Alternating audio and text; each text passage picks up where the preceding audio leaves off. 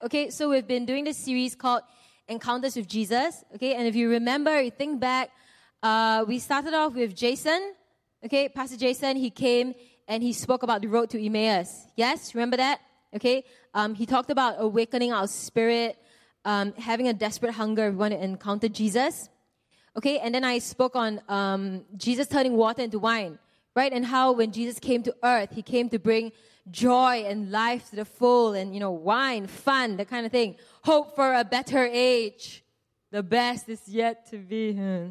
He's like both schools. Okay. Um, enough. Okay.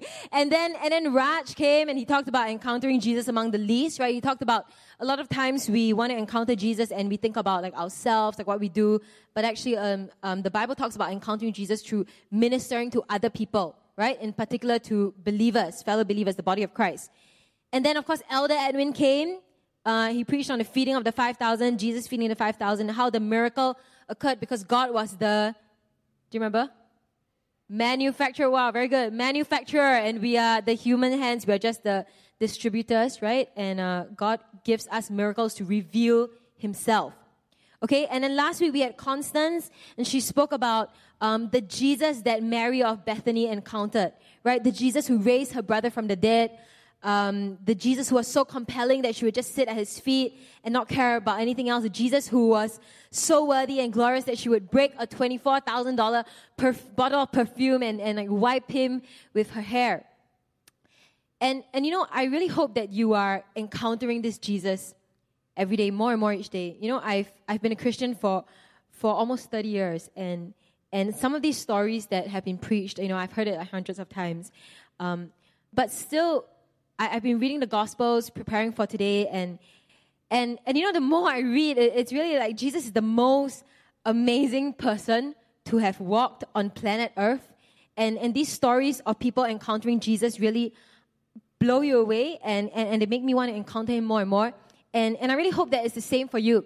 That as we do this series on encountering Jesus, that you are challenged to go and encounter him for yourself through the week. Not just on Saturdays whenever you hear a sermon, but, but, but for yourself. You know, go and read his word, talk to him, encounter him. How many, how many of you were here last week? So, so, you know, last week we had a really good service. We had one girl, she was like a random visitor from China. Um, she came and she accepted Christ in the middle of the service. And, and, and, you know, many of you prayed to, uh, um, you came up to the altar call and, and, and, and you encountered Jesus. And, and, and I want to say, let's press on. Let's keep desiring to encounter Him. All right? And I just want to talk a little bit about um, altar calls now. So this is a bit like family time. Okay, just talking about the culture that we want to set and all. And, and I want to talk about how the purpose of an altar call. Okay, what's the purpose of an altar call? Yes, Jessica. Very good. Ding, star. Um, so the purpose of an altar call is, is really to, to respond to the word, right? You hear a message, something has been preached, um, the preacher wants to give you a res- uh, an opportunity to respond. So that you don't just hear and you're like, oh, okay, but you hear and then you respond. You do something, you make a commitment, um, you surrender. It could be like a resolution uh, to do something. And, and I believe that response is very important. Okay, and the response and ministry time can really facilitate people uh, encountering God, which is what we want to see. All right, and and so you know when you respond to an altar call, you're not responding to the preacher, you're not responding to like the band or whatever. You're responding to God, right? And so this response to God is is personal. And I just want to remind us that you know when we have altar calls, that your response is a personal thing and other people's response is also a personal thing. And therefore, we don't respond based on other people's responses, right? We don't like look around, oh, everybody's responding, oh, uh, what, what, what, what's that, what's that word? Uh, like, 凑热闹, you know, like, I'm just like, go there. So, uh, and in the same way, we don't see, oh, nobody's responding, oh, I better not, better not respond, that kind of thing, right? So our response is not dependent on other people. And in the same way, we don't uh, like judge the other people, like what they're doing.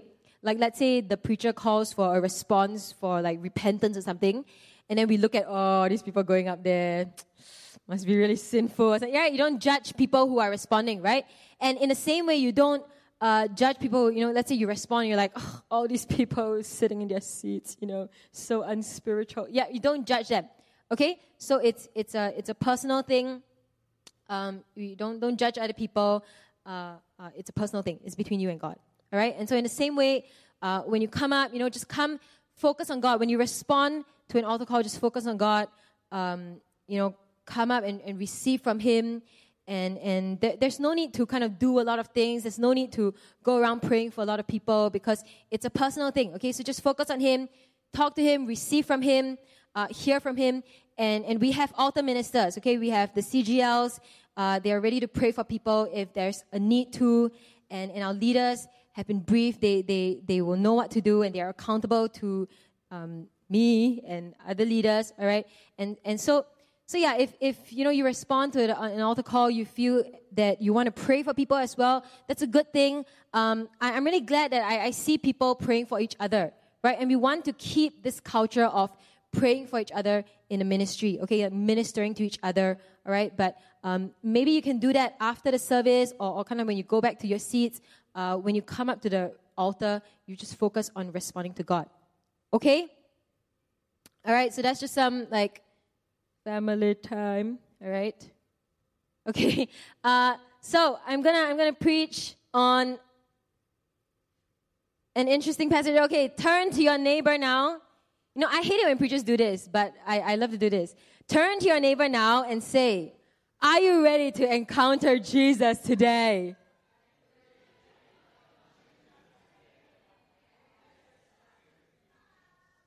Who said no? What? All right. Uh, okay. Now, uh, today I'm going to talk about the power of feeble faith, okay? And today's text is uh, Mark 5. It's from Mark 5, 24 34. And, and today's text is, is a familiar story, I, I think. It's a familiar story. It's a story about the woman with an issue of blood, all right? It's a simple story, okay? This woman was sick uh, for a long time. She touched Jesus. She got healed. Okay? And so it's, it's a simple story about faith, right? And do you remember when Elder Edwin was here and he was talking about his um, trials and tribulations trying to prepare for the message? And how, like, uh, it was very difficult because uh, it's such a familiar passage. And, and, and, and I felt the same way this week. And the whole week I asked myself, why did I choose this passage? Uh, and then, because uh, it's so short, you know, it's, it's like 10 verses, okay? And this is the, the longest account. Mark has the longest account. Mark has 10 verses. Um, in Luke, the same story is told in six verses. And in Matthew, it's just three verses, all right? But, but I think it's an important story. It's significant enough to appear in three of the Gospels. And, and I really believe that God wants to speak to us today about faith, okay? And so I invite you today to really have a heart of expectation, allow His Word and His Spirit to speak to you, and let's ask God for fresh revelation today. Okay, so let's pray. Just come before God and pray for yourself. Ask God to give you a heart that is ready, ready to receive, ready to respond.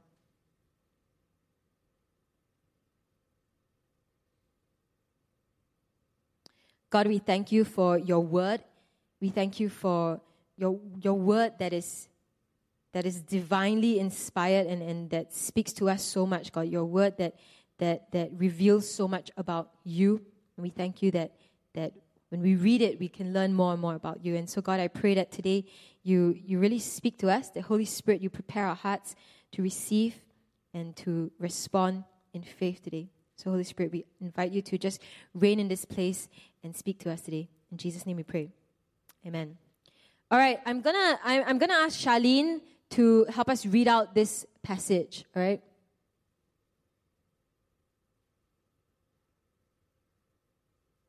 So Jesus went with him. A large crowd followed and pressed around him. And a woman was there who had been subject to bleeding for 12 years. She had suffered a great deal under the care of many doctors and had spent all she had. Yet instead of getting better, she grew worse. When she heard about Jesus, she came up behind him in the crowd and touched his cloak, because she thought, if I just touch his cloak, his clothes, I will be healed. Immediately her bleeding stopped, and she felt in her body that she was freed from her suffering. At once, Jesus realized that power had gone out from him. He turned around in the crowd and asked, Who touched my clothes? You see the people around, you see the people crowding against you, his disciples asked, and yet you can ask, Who touched me? But Jesus kept looking around to see who had done it. Then the woman, knowing what had happened to her, came and fell at his feet, and, trembling with fear, told him the whole truth. He said to her, Daughter, your faith has healed you. Go in peace and be freed from your suffering. All right, thank you, Charlene. Drama clap, yo. All right. Um, I, I, I want to share with you something. You know, I accepted Christ when I was like just before four years old. Okay, August, August 1986. I remember, and I'm, I'm 33 this year. You can stop counting. Okay, and and when I was four plus, uh, yeah, almost yeah, four plus. Okay, my mom told me that she was pregnant. All right, and and she asked me, "Do you want a brother or a sister?" And I said, "I want a brother." I don't even know why. Okay, like boys are so annoying. Uh, I'm just kidding. I'm just just kidding, boys. Just kidding. Um, yeah, and, and, and, and so, so she said, Oh, you want a brother or sister? And I was like, Oh, I want a brother. And she said, Oh, you ask God lah. You know, in her deaconess Linda way. Uh, and, and, and, and so I did, okay? So I prayed every day. I prayed, God, please give me a brother. Uh, please give me a baby brother. And, and uh, most of you will know that indeed, my brother Joe Ash, uh, he is a boy. Okay? And. and uh, uh, when when when I knew, like when my mother went for the scan or whatever, and, and when, when I knew that my, my brother was was good, my the, the baby was gonna be a boy, uh, I was super happy. I was like, oh wow, God answered my prayer. And you must imagine that like I'm this like four year old kid, right? And and my mom said, go pray, and I said, okay, I pray, and then like ah, oh, it's really a boy, and and and and to my four year old mind, right, it was like it was so amazing like, wow, God heard me. He answered my prayer. It's a boy. And and and you know, I believe that that that it really grew my faith. Like it's it's the first um, thing I remember, you know, like if you ask me about my Christian walk, I mean, okay, yeah, I, I remember like accepting Christ, but like the next thing is like, I remember, yeah, I prayed for a brother and I got a brother, you know, uh, and then like, no, so why did I pray? No, just kidding. Um, uh, yeah, and, and it really grew my faith, like it really grew my young childish faith and and it was like so simple and so amazing. You know, you pray for something and God answers you. And and and at that time I was like, oh my God is so great. Oh my God is so big, so strong, and so mighty. There's nothing my God cannot do. He gave me a brother. You know that that kind of woo, yeah. You you feeling me? You feeling me? Yeah. And and then you grow up, right? And and life gets complicated, right? And sometimes you pray for things and and you don't get what you want. And then people start to tell you things like, oh, maybe it's because you're not praying according to God's will, you know? Or like maybe there's unconfessed sin in your life, or like uh, maybe God is not saying no, but He's saying wait, you know, all, all these things, right? Like people tell you all, all, these things. And, and, and then you start to think like, oh, yeah, you know, maybe faith is not enough, you know, it's more, more complicated than that. Uh, it's not just like, oh, you just prayed and God answers kind of thing. And, and uh, maybe some things are coincidences, right? I mean, you know, with babies, it's like it's always 50 50, right? It's always just boy or girl, right? It's like always 50 50 chance, right? And, and, and, and, and, then, and then our faith becomes like not so strong, um, not so simple, right? Because, you know, like life, life is complicated, it's, it's not, not so simple.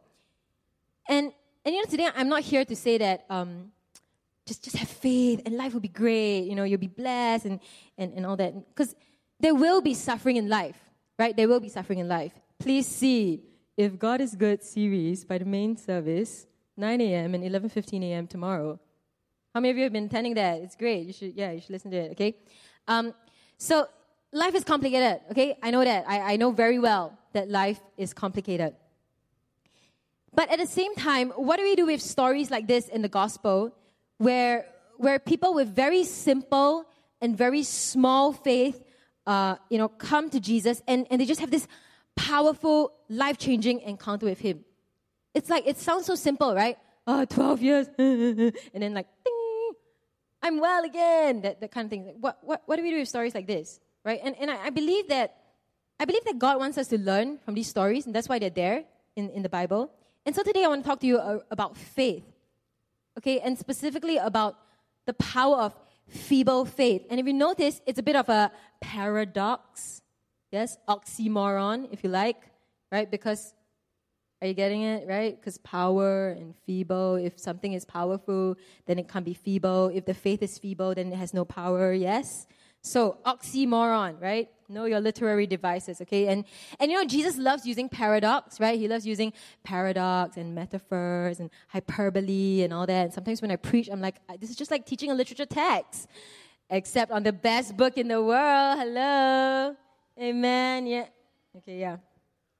So, so, so, so, so let's, let's look at the story, okay? Um, the story starts by telling us about the woman's condition. Okay, if you look at in your Bibles at, at verses 25 and 26. Okay, it says that a woman was there who had been subject to bleeding for 12 years. She had suffered a great deal under the care of many doctors and had spent all she had, yet instead of getting better, she grew worse.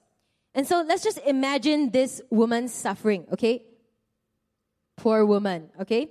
Um, she had been suffering physical pain, right? So she was constantly in discomfort. Okay, she was bleeding for a long time. Girls, just imagine having a period for 12 years, like nonstop. And the boys are like, "Move on, Joanne."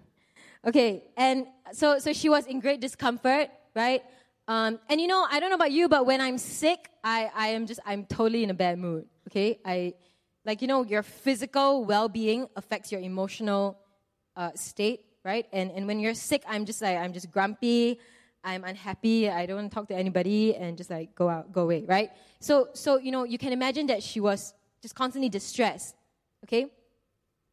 Now, the other thing is that her issue also disqualified and distanced her from God and from people because because she was bleeding for so long, she was ceremonially unclean.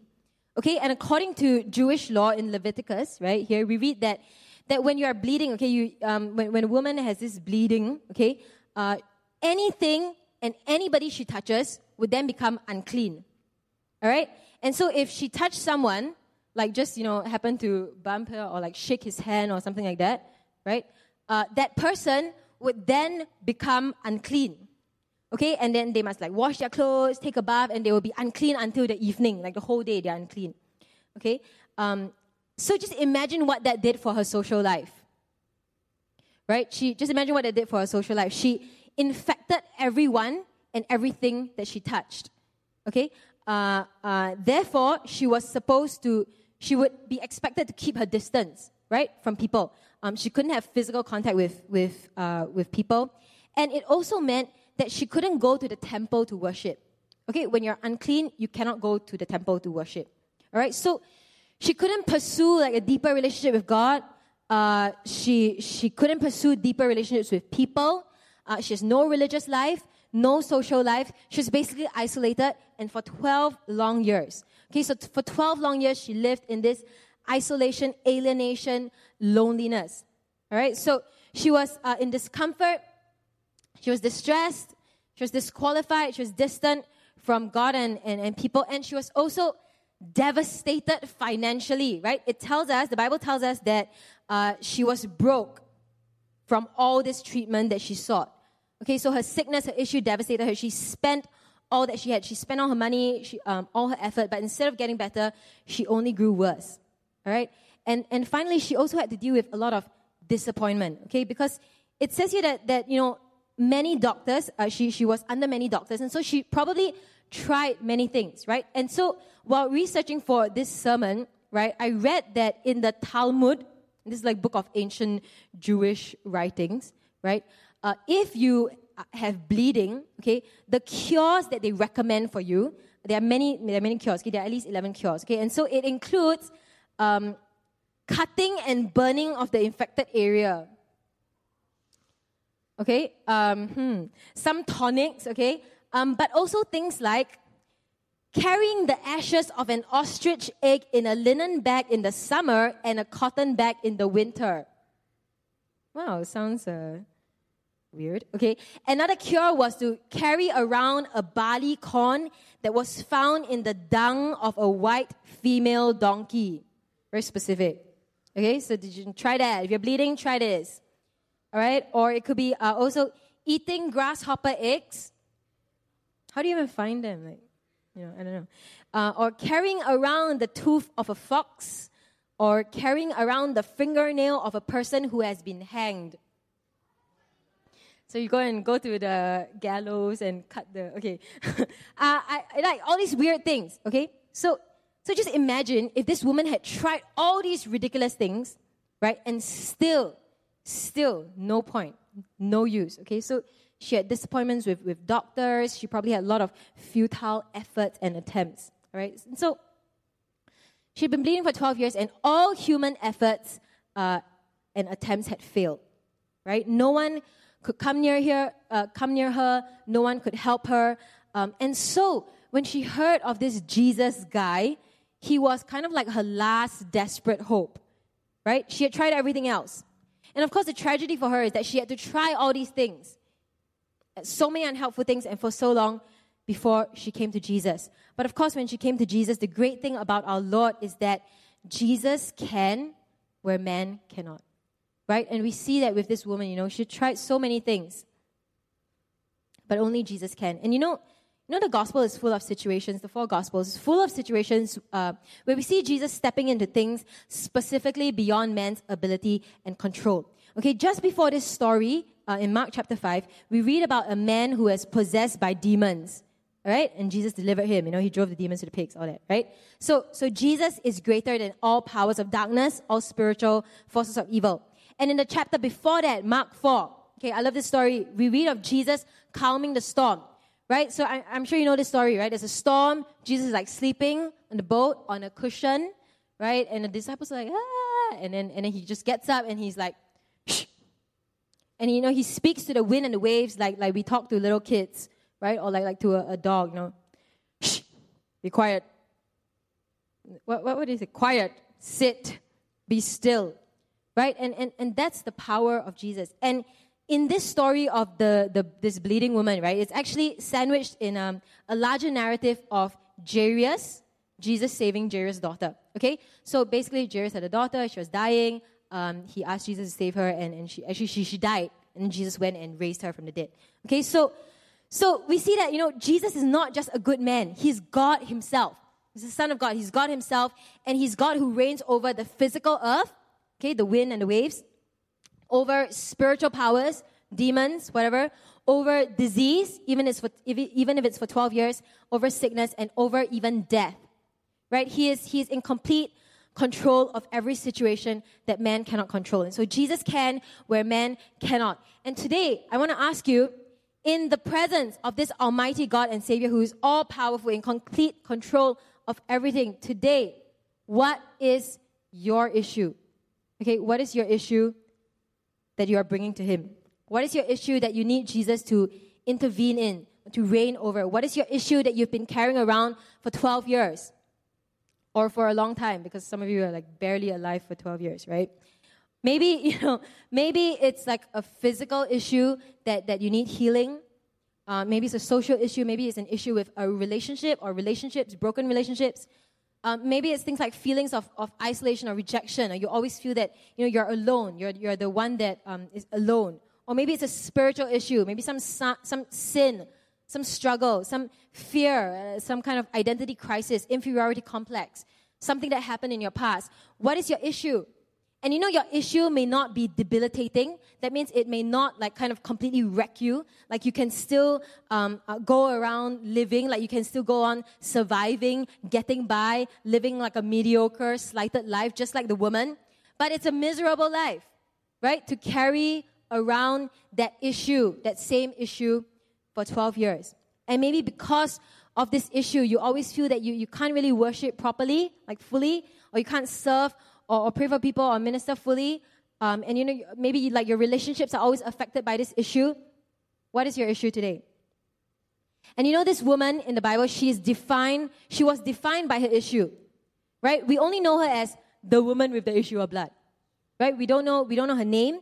Uh, in the in the King James version of the Bible, she's called the woman with an issue of blood, okay, or woman subject to bleeding, right? And maybe some of you also feel defined by your issue. I don't know if any of you feel like you're, you're always called um, yeah, this she's like the not so smart one in the family, or she's the not so pretty one. Or, or maybe in school you're like the one who always fails maths. That was me. Or, or maybe you're like the unfriendly one. Also me.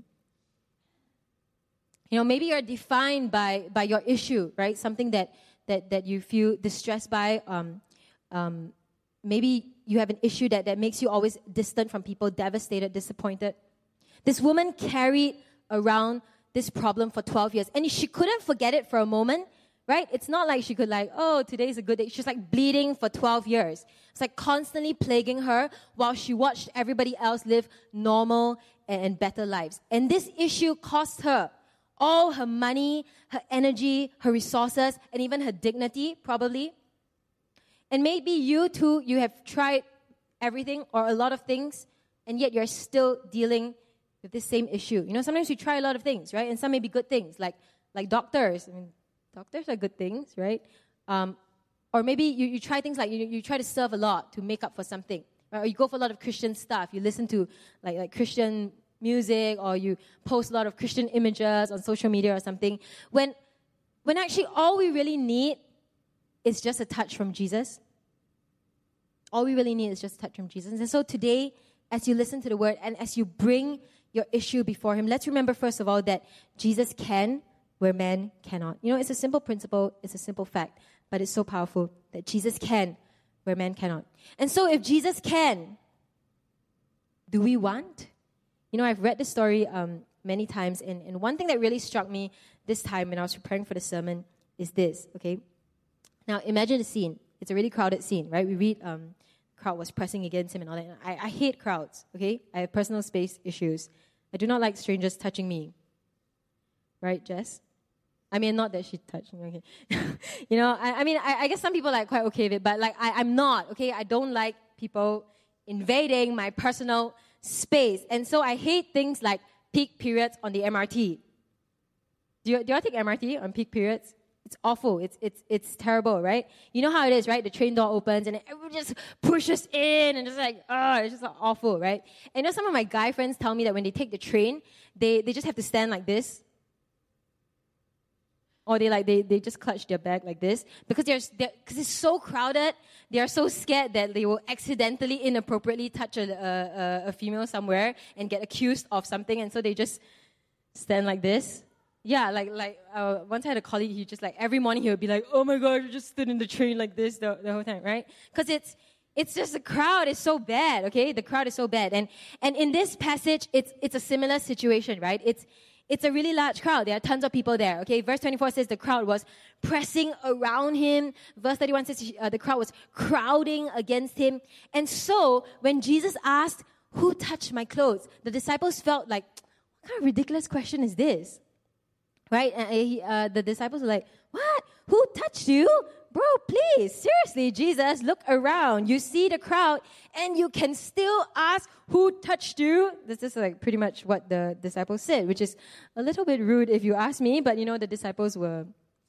Were, were, like that and thank god for that because then there's hope for us all right but you know he, the disciples like what what are you talking about okay and and what struck me this time when i was preparing and reading this passage is that you know, this passage shows us that you can, so many people, right? And, and you can be actually near Jesus. You can be pressing against him physically. You can be crowding around him and yet not receive anything from him. There were so many in the crowd. They were physically close to Jesus. They were probably bumping against him and like rubbing shoulders and, and jostling against him and all that. And why did only one person experience a miracle? Is it because no one else had need? Everyone has needs. It's probably because no one else was expecting a miracle or asking for one.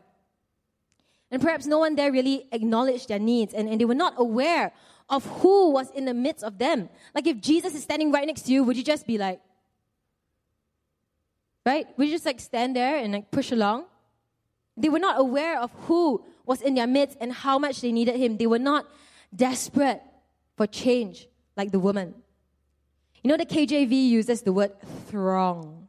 T H R O N G, right? That the people thronged Jesus. And Peter, and Peter, so Peter says to Jesus, You see the multitude thronging thee. The multitude throng thee and press thee. Throng.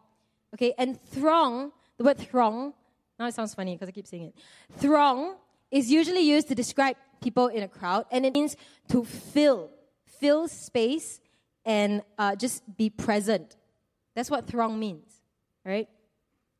And so when we come into the presence of Jesus, are we thronging or are we touching? Like when we come to church every week, do we just kind of rub shoulders with people, you know, like participate in the rituals, shake hands, observe the worship and preaching, make some small talk, and, then leave unchanged? Isn't it incredible how we can often be in His awesome presence and yet be unaware of what He can do and, and be unmoved by his mighty power. That we can be in a Christian environment and doing Christian stuff all the time and yet not really touch him. And maybe sometimes it's because we're, we're too familiar that we don't actually expect anything anymore. And we just come to church and like, yeah, oh, this is church. We just do the same usual stuff every week. We just sing some songs and then we just hear someone speak or we just discuss some questions. You can be very near Jesus and yet not really touch him. You can be crowded near to him and yet go away without really touching him. You can be in church and the presence of God is strong and God is here and yet you may not touch him. It's like Constance was talking about Martha last week, right? Jesus was right there in her house and she was like, hey, where's the plate to, right? She, Jesus was right there in her house. So are you thronging or are you touching? And do you ever feel like you're in church and you're just kind of like in the crowd? Do you ever feel like you're not really connecting with Jesus? That, you know, you're in the right place, you're doing the right things.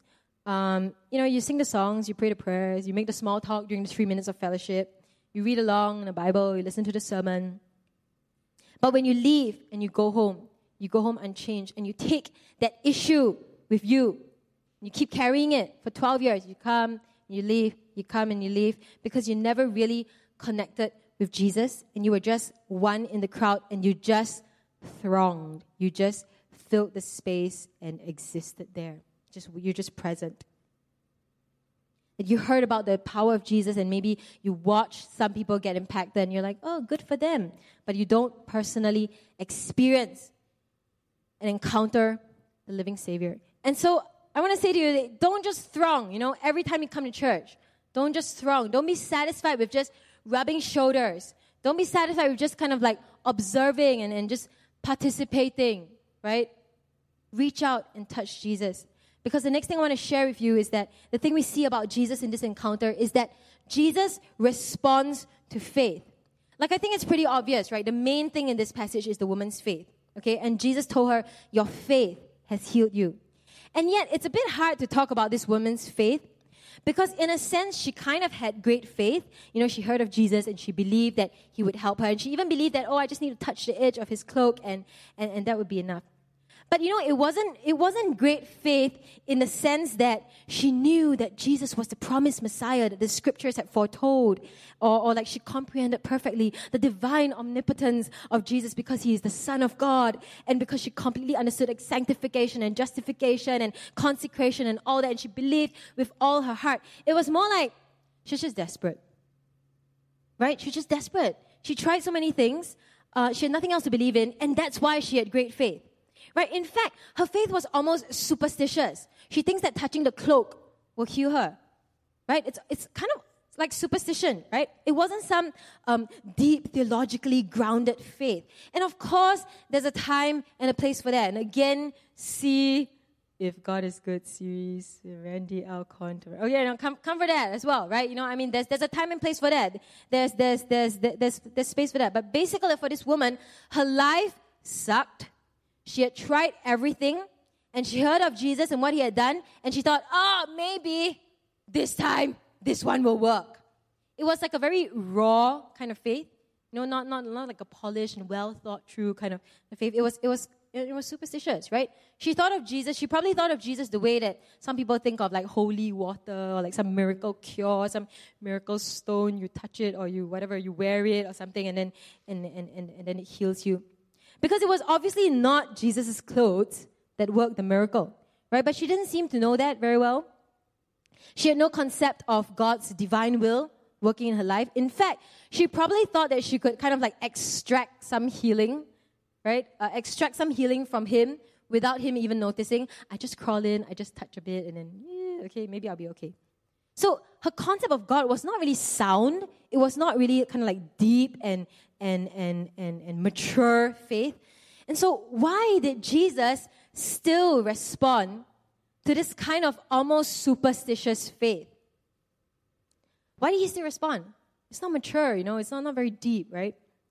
I believe it's because he saw beyond the woman's erroneous ideas and superstitious actions, and he saw straight to her soul that was needy and desperate for help. And what the woman brought to him was not like some maturity or whatever. She just brought pure desire of the heart, anguish of the soul, a, a deep human need that turned to him as, You are my last hope for healing, for help. And, and if I have any chance of healing, maybe this is it. And so the lesson here is not that it's not that we don't need to study the Bible thoroughly. It's not that we don't need to think through hard issues and, and, and think about theology and God's ways and all that. But I believe, I really believe that Jesus looks at the heart. That do, do you truly, earnestly, desperately desire to be made different by Jesus? Do we really want Jesus to change us, to change our lives in the same way this poor woman with all her superstition wished she could be changed in the body?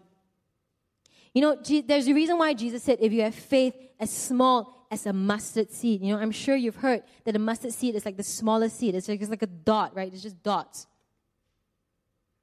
And he said, if you have faith, if you, if, if you just have this small little dot faith, uh, you can say to this mountain, move from here to there, and it will move. Nothing will be impossible for you. No, Jesus didn't say you must go and study a lot and make sure you are theologically grounded and all that. Then that is kind of like the, the good faith to have, right? So it's it's not the strength or the depth of our faith that saves us, but the strength of our Savior. And Jesus responds to faith, no matter how feeble it might be. And he told her, It is your faith has made you well. He even affirmed that small, little, superstitious kind of faith. Because this woman had desperate faith. You know, she was desperate because for 12 years she had been just going through this horrible life, keenly aware of her need for healing and of everybody else's inability to meet that need. And you know, when we talk about desperation, desperation is a great need and desire of extreme intensity, a great need and desire for something or someone. And we get desperate when we realize the need and then our inability to meet the need. And you know, the four gospels, they are full of desperate people. The gospels are full of desperate people and how Jesus responds to their faith, no matter how feeble or superficial or weak they are. Just think about the sinful woman. You know, there was Mary of Bethany who anointed Jesus, right? And there was also a sinful woman who anointed him. And when she came in, she was criticized and she was obviously rejected. Obviously, she had lived a sinful life, right? And so the religious leaders were saying, Oh, what's this girl doing? And she just came to Jesus with tears. And Jesus told her the same thing he told this woman. He said, Your faith has saved you. Go in peace a sinful woman. She didn't come with like a perfect life or like, oh, I've done a lot of, I've served you a lot, God. She just came with, you know, her sin and her tears. And Jesus says, your faith has saved you. Think about the thief on the cross next to Jesus. You know, I don't know if he went through like some deep confession and repentance and, and, and, and, and all that. And maybe when he spoke to Jesus, Jesus, it was just like a last desperate attempt for any kind of salvation because when you're hanging on a cross, you realize you're, you're quite screwed, right? And so maybe it was just like some last desperate attempt. And he said, Jesus, would you remember me? And Jesus said, Today you will be with me in paradise. Small, little, feeble faith. Think about the people who made a hole in the roof right? And they lowered their, their, their friend who was paralyzed so that Jesus could heal him. And Jesus, and you know, the Bible says that Jesus saw their faith, he saw the friend's faith, and then he healed the guy. And so you can also be desperate on behalf of others. And so it's not religion or ceremony or programs or, or, or, singing or whatever that God responds to, but He responds to desperation. He responds to faith, even if it's faith as small as a mustard seed, and we sing it all the time a little faith's enough to see mountains lift and move. And so today, let's ask ourselves how desperate are we today for an encounter with Him? How desperate are you for a touch from Him? Or are we kind of resigned to living with that need, that issue, that, that hurt or pain or struggle that we have? We need to have that desperation to realize that only God can give us what we lack and what we need, that Jesus is the only answer. And in fact, I believe that more than just asking for healing or like some, some help in our problems, you know, I believe that every single one of us here also needs to have a desperation just for more of God, for a fresh encounter with Him. And there may be some of us here who think that actually, you know, we're doing fine without Him, or we're doing fine with, with you know, it's okay, I've survived 12 years with this issue, you know, I can continue, I can continue to survive. And, and then we just don't recognize or acknowledge how much we need a touch from Jesus. And you know, if we truly consider what God has made available to us, His great power and joy and strength and love, that He is the King of Kings, He's the Creator, He's the most powerful being in the universe, and He says, I will always be with you. I send my Son to die for you. You can boldly approach my throne of grace with confidence. If we consider all that, and then we consider where we are at now, when we see in the Word the life that is available to us, and we look at our own lives and our own church, and we see the low level of spiritual life or the absence of spiritual power, it should create in us a sense of desperation. It should stir in us a sense of desperation. God, whatever I have experienced, whatever I have encountered is not enough. I'm desperate for more of you in every area of my life. I'm desperate to encounter you and to touch you. And so, how desperate, how desperate are we today? You know, the reason why this woman even managed to get to Jesus' uh, coat, right, was because she had this determined desperation. You know, this woman was not supposed to be out there. She's not supposed to be out there in the crowd, coming into contact with people, because she's like an infectious disease, right? She, she's unclean right? It's like if we have, you, you know, um, there were periods where, there, where everybody's very sensitive for like H1N1 and SARS and all that. And so everybody says you must wear a mask, right? Because you, you don't want to infect people, right? If you're sick, stay at home, be socially responsible, wear a mask, don't go to school and contaminate your school, don't go to work, contaminate your workplace. And so this woman, she wasn't supposed to be there, right? Why are you like walking around in normal society contaminating people? But she didn't care. She pushed through the crowd, and she must have thought at this point, I don't care if I'm unclean and I'm sick of this bleeding for so many years, and I'm gonna push my way through and I'm gonna touch that cloak. You know, she could have thought, um, she could have just sat there and thought, like, oh, why would Jesus care about me? I'm a nobody, right? I, am a, I'm an unclean woman. The crowd is so big. How am I going to get to him? He won't even see me. Um, and, and he has no time. You know, he's rushing to help Jairus' daughter, right? This, this account happened in the middle of him, of Jesus. So, so what happened is actually Jairus came uh, and said, Jesus, my daughter is dying, you know, please help me. And Jesus, okay, and, and Jesus is going. And then this episode with the woman happened, right? So the woman could have said, oh man, he's, he's going to help someone else, right? Or she could have said, oh, well, nothing else has worked, you know, why, why, would this, why would this Jesus guy be able to do anything? But this woman had a determined desperation. She pushed past all the possible excuses, hindrances, and her desperation caused her to push past shame, um, society's rules and laws. She pushed past her past disappointments, her failures. Her desperation drove her to the divine. And then her desperation positioned her for deliverance. Are you sick of being defined and disqualified and devastated by your issue? I want to encourage you today to become desperate to have that determined desperation, push past everything else, push past the disappointment, failure, shame, fear, and just come to that place where everything within you cries, I just need to touch him. And then everything will be okay. And you know, I think it's beautiful that in the middle of, of that crazy large crowd, that Jesus felt that one woman's touch. I mean, just imagine, right? He's like walking and there's like so many people around him and, and he felt that one woman touching his cloak.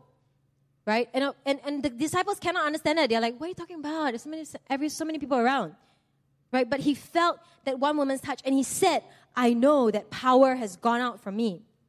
And Jesus wasn't like, oh, somebody got healed. Great. Good for her. Now I'm just going to go on and, and heal Jairus' daughter.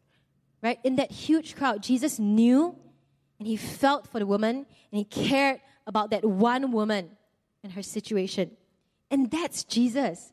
That's our loving Savior. That's our good Father. That's how He's like. That you're not just a face in the crowd. I mean, I don't know if you ever thought about like how, you know, God is, yeah, everybody's God, right? Like there's six billion people in the world, in, in the world. Why would you care about like me? But Jesus sees each of us. You're not just a face in a crowd, and He knows every single one of you sitting here right now. He knows exactly what you're thinking, He knows exactly what you've been through. He knows what you're worried about. He knows what you're struggling with. He knows when you sit and when you rise before a word is on your tongue. He knows it completely. Psalm 139 says, Where can I go from your spirit? Where can I flee from your presence? If I go up to the heavens, you are there. If I make my bed in the depths, you are there. If I rise on the wings of the dawn, if I settle on the far side of the sea, even there, your hand will guide me, your right hand will hold me fast. Even in a large crowd, He sees you. He knows your situation, and He wants to heal you. He wants to touch you. And so, what is that issue or the need or, the burden or the problem that you brought into service today? What is that issue that you've been car- carrying around with you for a long time? You know, even in this crowd, in this congregation, you can reach out in faith and you can believe that if you touch Him, you will get what you need. And you can do it in the middle of a crowd. Even as like the worship or the sermon is going on, you can reach out and by faith take what you need from Jesus. You're not, you're not lost in the crowd. Jesus sees you and he sees, even if you have that little bit of faith, he sees you. And Jesus responds to faith. He responds to simple, feeble faith. He doesn't despise simple faith. And so we just need to push past everything. Come to Jesus. Even if your faith is feeble, just reach out and touch him in faith. And so Jesus can where man cannot. Jesus responds to faith. And the final point I want to make is that Jesus changes your life. Let's look at the last part of the story. So Jesus asked, Who touched me? Right? Who touched me? And the disciples were like, What? Okay. Jesus ignored them. And he kept looking around. Okay? He was looking for that woman. And so that woman realized, Oh, I, uh, I, I can't run away. Right? And so we look at verse 33. The woman came and fell at his feet and trembling with fear told him the whole truth. Now, what is this whole truth that she told him? Okay, we, the parallel account in Luke says she told him why she had touched him. Okay, so she told him her history, um, her problem, right, her, her situation. And she told him how she had been instantly healed. She just started giving a testimony there, right? It's like healing prayer service, testimony immediate on the spot. Now, why did Jesus ask her to do that? Why did Jesus make her confess? Do you think, you know, why, why did you say who touched me? Do you think Jesus didn't know who touched him? You know, sometimes I ask my kids, like, who made this mess? And I'm like, do you think I don't know? I mean, I just saw you pour the whole bucket of toys out, right? But you know, you ask because you, you want them to, like, it's me, right? And, and so, so Jesus, why was Jesus asking? It's not because he didn't know. It's not because like, huh, huh, who, right? He knew, he knew exactly who touched him. And then the woman came and she was trembling with fear. Okay, she was trembling with fear. And maybe she thought, oh, he's going to scold me, right? Oh no, maybe he found out and uh, he, he's going he's gonna scold me um, or condemn me and say, like, why are you touching me, unclean woman? Like, why, why do you un- infect me, you know, that kind of thing. And, and, and because that's probably what she's been used to, right?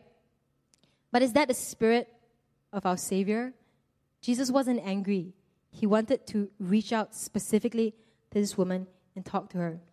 And, and, and why? Why do you want to talk to her? Why, why draw attention to her and spend the time talking to her? Just imagine, right? Jairus. Okay, so Jairus comes and says, uh, you know, Jesus, my, my daughter is dying. Okay, can you please, can you please follow me so that you can heal her? Okay, so Jesus, okay, so Jesus walking with Jairus. And then this woman, this woman touches him, right? And Jesus is like, oh, touch me. And then he's like looking around. Just imagine Jairus. He's like, dude, dying daughter, here, okay? And Jesus is like, who touched me? And, and the woman comes up and she tells her story, and Jerry's like, ah, dude, right? But why, why, why did Jesus make her do that? You know, I believe that when we encounter Jesus, it's not just superficial, surface things that he wants to fix. It's not just like some problem solving, quick fix thing. He wants to go deeper. He wants to go deeper with you. An encounter with Jesus always takes you deeper. Now, just imagine the scene, okay? I tried to look for a video online, but I, I couldn't find uh, one that I felt was, was, you know, good enough to represent, okay? So imagine the scene, okay? Jesus is going with Jairus, okay? He's going with Jairus. There's this huge crowd around him, okay? And then in, in the Bible, verse 27, it says, she came up behind him. She came from behind. Okay, so he's like walking here, and this woman comes from behind. Okay, she comes from behind him.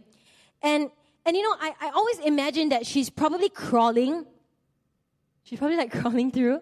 I'm pretty sure she's not like, excuse me, excuse me, excuse me, right? She's she's she's, she's not like, excuse, right? She's probably like crawling through because that's probably how she will be able to get get past people. And, and because she pro- was probably afraid that people will recognize her and be like, ah, unclean woman, right? So she was probably like hiding and, and, and crawling through, afraid that, that people recognize her. And she was probably used to, to being like this. You know, she was probably used to being the outcast, being the, the nobody, the one just on the fringe of society.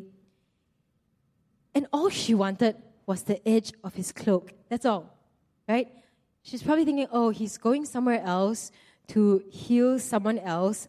Um, it's okay. I don't ask for much. I, I, just, I just need to touch the edge of his cloak and see if that will help me. And perhaps some of you feel that way sometimes. Like, God, I, I don't need too much of your attention or, or your time. It's okay because I know I'm not going to be like some great missionary or preacher or, or pastor or anything. I, I just need like a little help, like maybe with my chemistry test tomorrow. Uh, and I just need like a little bit of healing and hopefully, and, and it's okay if it's not dramatic or like nobody notices or nobody knows. Um, I don't need to stand out. I, I, just, I just come to church. Um, I just need to receive a little bit and I just like learn a bit and, and, make sure I'm not like completely dead spiritually or, or, or like I'm not backsliding and, and, and, and, and it's okay. I, I don't need some big dramatic encounter. Um, I just need enough to get by. The edge of your cloak will do, Jesus. Just give me that. Right? And so, and so I think that was like the woman's uh, spirit, attitude. Okay? Now, I want to cut for a while to Exodus 33, 18 to 23. Okay, so if you have your Bibles, you turn to Exodus 33, 18 to 23. Now, this is the passage where Moses asked God to show me your glory. Okay, so Moses, he's like, you know, friend with God. He's like, you know, buddies. And, and he's like, God, show me your glory. And God says, okay, I will show you my glory. I will cause all my goodness to pass in front of you. But you cannot see my face. For no one may see me and live. Because God is so holy, right? And man is so sinful. And even Moses, you know, faithful, humble, committed servant of God, Moses, even he, he's too sinful compared to God's holiness. And so God says, okay, Moses, you can stand on the rock. Okay, and when my glory passes by, I will put you in a cleft, like in a little hole, and then I will cover you with my hand, and then I will pass by, and then I'll re- remove my hand, and you can see my back. But my face must not be seen, because I'm, I'm too holy. You'll die if you see my face. Okay? So this is Old Testament uh, Moses, right? And so, so Moses saw the back, okay? And this woman, cut back to this woman. She's coming from behind, she's crawling, she's like sneaking around, and she sees Jesus' back, right? And she sees the edge of his cloak, and she's thinking, okay, I, I can settle for the edge of his cloak. But friends, this is the New Testament. And God is still holy, and we are still sinful, but Jesus Jesus is here. Jesus is the Messiah. He's the mediator. He's, he came to set us free from slavery um, to the law. Jesus has come. And because Jesus has come, because Jesus is here, we don't need to see his back anymore. Because why will you settle for the edge of his cloak and the backside when you can turn and look full in his wonderful face? And the scripture, look at the scripture in verse 30. It says, Jesus turned Right? So he's walking this way. He's going to Jairus' house, and this woman's like crawling in the bag, like, ah, edge of the cloak. Right? And then Jesus turned he turned. He turned around. He turned around to face her.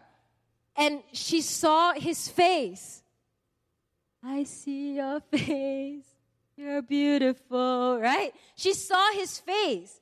She saw his face. And I'm sure that at that moment, when she looked into the Savior's eyes, that she received more than physical healing. Because Jesus gives exceedingly abundantly more than we can ask or imagine. He came to give us life, not just like life to survive, but life to the full, abundant life. And because Jesus has come, we can approach the throne of grace with confidence. We can find mercy and grace to help us in our time of need. And so Jesus refused to let this woman merely sneak a blessing from his backside. Like his back space side, okay? And this is the theme of the Gospels, really, that Jesus changes your life completely, that there is radical and transforming change when we encounter Jesus. And you know, Jesus wants to be more than someone who just does miracles, fixes things, more than just a healer. He wants to be personal savior. He wants to be best friend. He wants to be gentle father. He wanted the woman to look into his face and feel his tenderness, hear his loving voice, his words of assurance. You know, I'm sure that by the time he finished speaking to her, that she experienced something more than just physical healing. And he called her daughter. Daughter, your faith is healed. He called her daughter. And it was a term of endearment. It's, it's a term of adoption into the family, right? Of our good, good Father. Jesus wanted to complete the miracle by speaking love and assurance into her hurting heart, into her 12 years of alienation and struggle. And in the KJV, it says, Daughter, your faith has made you whole. Your faith has made you whole. And it's not just physical healing, but it's something spiritual as well. Because this woman needed more than physical healing. He didn't want her to go away thinking, wow, hey, uh, I touched the code, got, got some healing, right? He wanted her to know him. And so he publicly affirmed her. He publicly commended her faith, and, she, and he said that it was her faith that healed her, not my garment. It's not some magic, right? It's not like you rub this and the genie in the lamp comes up. It's not my garment that healed you, it's your faith that healed you. And then he blessed her and he encouraged her. And he said in Matthew, he said, Take heart, daughter. And the KJV is, Be of good cheer, be of good comfort, take heart, daughter. He assured her of permanent healing, not just physical, right? It's not just physical. He said, physically, be freed from the suffering, but also spiritual. Go in peace. And if you think about this episode, this little episode, there were, there were two people who came in faith, okay? Jairus and the woman, and they both encountered Jesus in a powerful way. Now, Jairus was an important man. Okay, he was a synagogue ruler, so he was probably rich and important, right? And and and the woman, uh, and, and okay, so he came, Jairus, he came to Jesus in faith. He fell at his feet. He pleaded earnestly, and Jesus said, "Yeah, I'm going to heal your daughter." Right? And so Jesus is on the way to heal Jairus' daughter, and yet he still had time for this poor woman who had no social status at all compared to Jairus, but she also had faith. And so that's what Jesus responds to. Not your status, not what you've done. He just responds to faith. And Jesus also has perfect timing. You know, the woman may have thought, oh man, missed the boat. He's going off to heal Jairus' daughter, right? He won't have time for me. And Jairus might have thought, now if you read on, okay, after Jesus finished talking to this woman, somebody comes and says, hey, Jairus, your daughter died already. So just no need to bother Jesus. Can you imagine Jairus? He's like, What? You missed the boat. Jesus asked you to hurry up, come with me. And now, like, you're just talking to this woman, and now my daughter is dead when you could have healed her. But Jesus helped them both in their situations, right? And, and Jesus went to Jairus' house and, and, and raised his daughter from the dead. Jesus helped both of them in their situation the important synagogue officer and the anonymous social outcast. The woman had spent her money, had spent all her money, and yet it was no use. Jairus probably had a lot of money. It was also no use. Jesus knows exactly what we each need. He's not too busy for you. He can radically change and transform your life. I'm going to ask the worship team to come up, and we're going to end with, with this verse.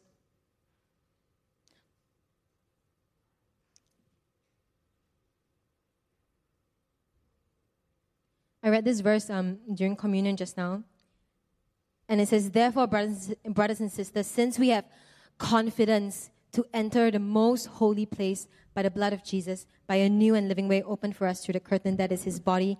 And since we have a great priest over the house of God, let us draw near to God with a sincere heart and with the full assurance that faith brings, having our hearts sprinkled to cleanse us from a guilty conscience and having our bodies washed with pure water. And this is what Jesus brings. He's opened up the way for us to go to the Father. He's opened up the way. And my favorite part is the last verse. Let us hold unswervingly to the hope we profess, for he who promised is faithful. And you know, I've been a Christian for a long time. There are a lot of things in the Christian faith that I, I still cannot explain, and, and I'm still wrestling over or trying to figure out. I don't have answers to a lot of things like why this happens or that happens, what is God's ultimate will, and that kind of thing. But in faith, I know that if I just touch Jesus, something will change in my life. He will radically change and transform my life. And so today, whatever your issue is, just believe that Jesus can help you, that with Him, all things are possible, that He's stronger than your failures, your past, your weaknesses, your fears, and just come with that little bit of faith. That's all He's asking for, a little bit of faith, and that's all you need, because the secret to experiencing power and encountering Him lies not in our faith, but in the one that we have faith in. And that's why the feeble faith is enough. And Jesus will encounter you. So don't miss the touch of Jesus in your life. Because when Jesus touches you, you will never be the same again. And, and, and I feel like my whole life is just a testimony of that. That when Jesus touches you, you will never be the same again. And so the question today for you is really, how desperate are you for an encounter? Are we desperate to encounter Him today? Our series is called Encounters with Jesus. And the call is, is, is always the same. We open up the altar for those who want to encounter Jesus afresh today. We encounter Him anew every day. And all you need is to come with a little bit of faith. There's power even in that feeble faith. If you just come with that desperation for a touch from Him, for more of Him, He responds to that. And so, as we, you know, as we sing and as we respond, I, I want to encourage you really not to throng, not to just exist. And sometimes it becomes very easy for us to do that, especially if you've been in church for a long time. and You know the right things to do. You know the right things to say.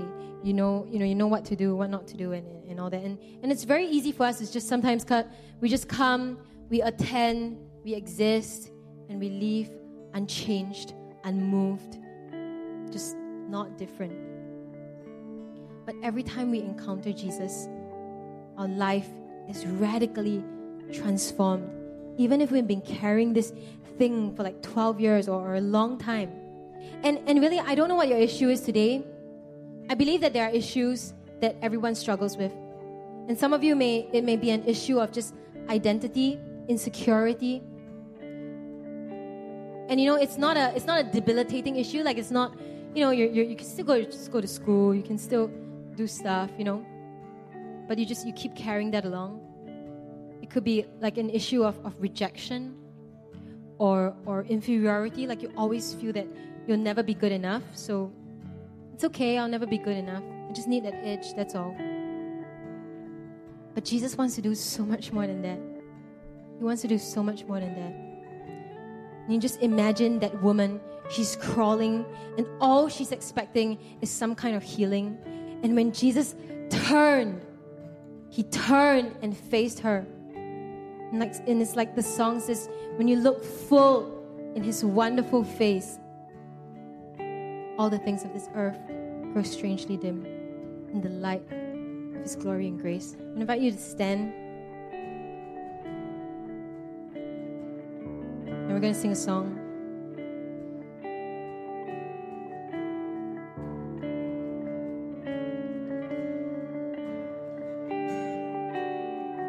Want to encourage you really to come with a desperate faith.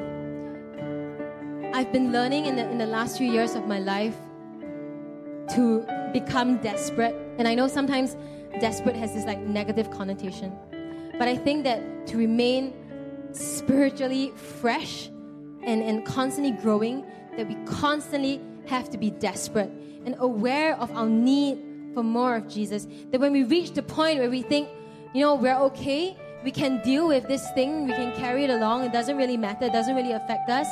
That we're okay, you know, we, we just we know we can come to church, we do the right things, and we just do the usual things. I'm not backsliding, you know. I'm just, I'm, yeah, I'm here, I'm, I'm doing okay. And if we if we settle into that kind of we're okay mode, and we don't push past everything and reach out in desperate determination, then we stop growing.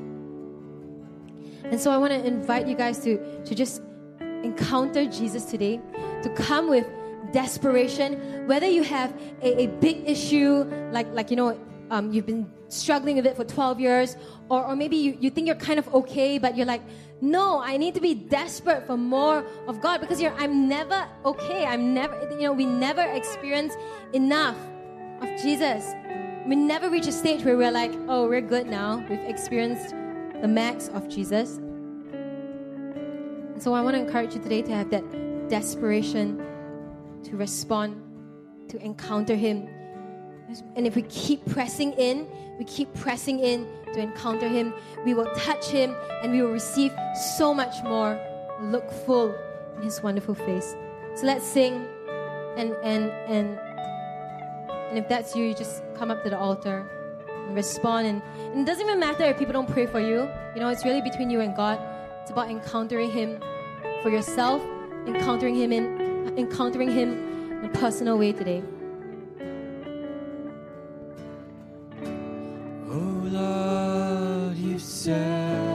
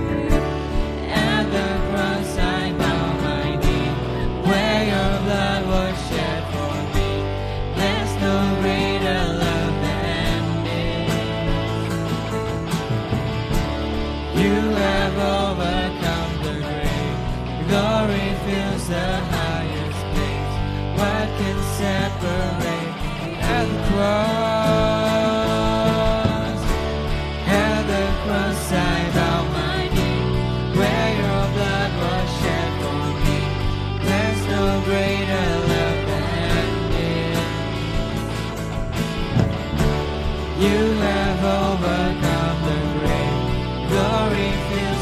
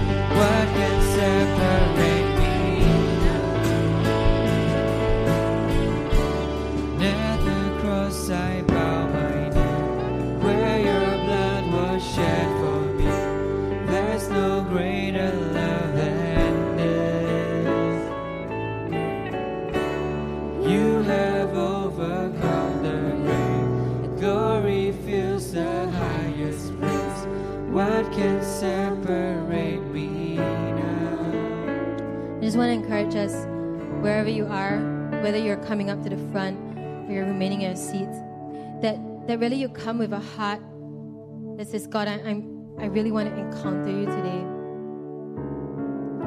Because God is not looking for your like religious activity or or your your holiness or whatever because you will never reach him. You know, He's- he's not looking for like how often you read your Bible or whatever, whatever. You know, he's he's. I mean, those are important things, but but that's not the key thing that he's looking for. He's just looking for heart. He's just looking for that small little faith that reaches out and says, I, I, don't know what to do. Uh. God, I just need you. Jesus, I just need a touch from you. That's all. And whatever it is that you're carrying around, whatever issue, whatever struggle, whatever burden, I'm not here to say that, oh, everything will be fine suddenly, like it's very simple, that kind of thing. But often what we just need is really just a touch, Jesus. We just need a touch from Him. We just need a touch from Him. And so wherever you are, would you just reach out and, and really push past everything, you know, like push past everything and and, and and just come with that simple faith that says, if I just touch him, that's all I need to do. I just need a touch from Jesus. It's all I need. And when we come with that desperate, hungry heart, he says You will seek me and find me when you seek me with all your heart. And I can promise you that when you push in, you press in, your life will be changed. There'll be a radical change in your life. And so I just, I, I just want to give us time to respond. It Doesn't matter what the people around you are doing. Just respond between you and God. You say, God, I want to encounter you today. God, I'm desperate for you. And really, Holy Spirit, without you, I can do nothing. It has to be you, Holy Spirit. It has to be you, God, who intervenes in whatever I'm going through, whatever I'm carrying around. It just has to be you because human efforts will, will, will just not be enough. The Holy Spirit has to be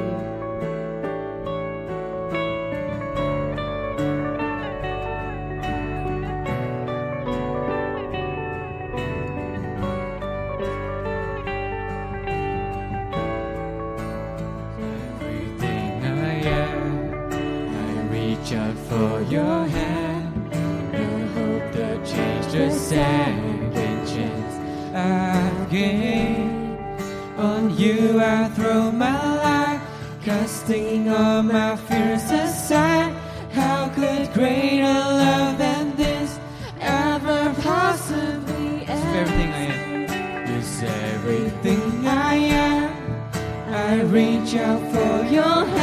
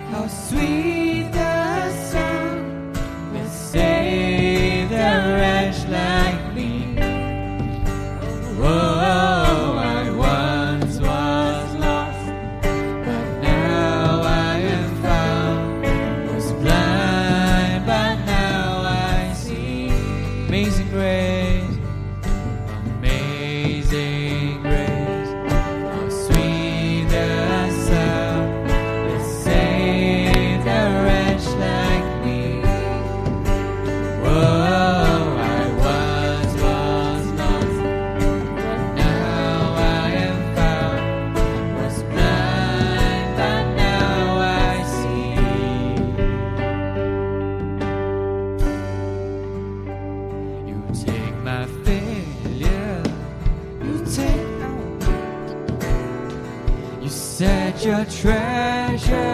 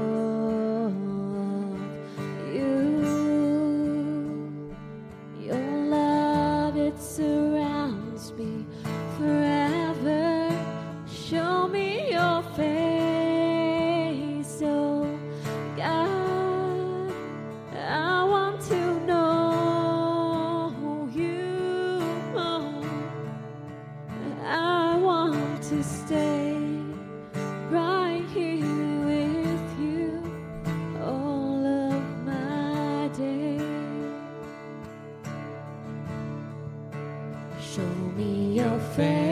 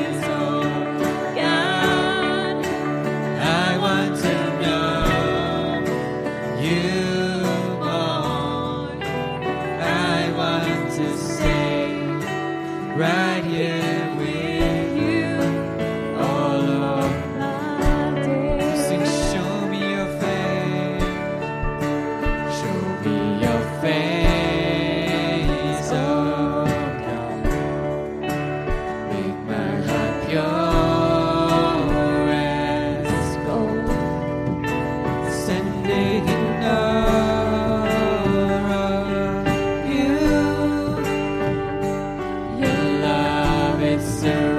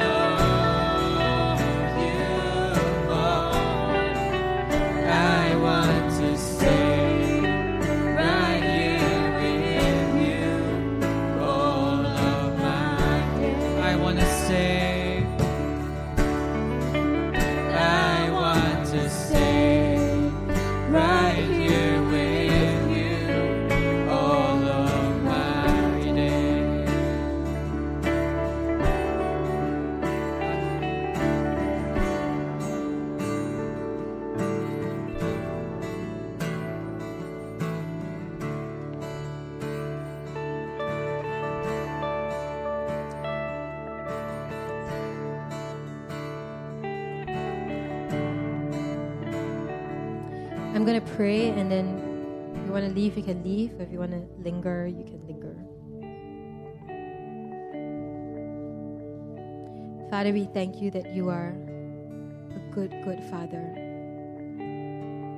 We thank you that Jesus, you are healer, you are deliverer. But more than that, you are our personal Savior. God, you are our friend and you are the gentle Father. Jesus, we thank you that you turn around. That you don't just give us the edge of your cloak, but you show us your face. And so, God, I pray that, that even as we go into the week, even as we leave church, God, I pray that we will not leave this place unchanged and unmoved. God, I pray that every week when we come, that we will not just be here and just throng and, and, and just exist here. God, I pray for your Holy Spirit really to stir in us a deep hunger for you, a deep desperation for you. That God, we will push past everything that hinders us just to get to you and just to receive that touch from you. So, God, give us that faith. Give us that desperate faith. We thank you that you turn your face to us. So bless us, God. In Jesus' name we pray.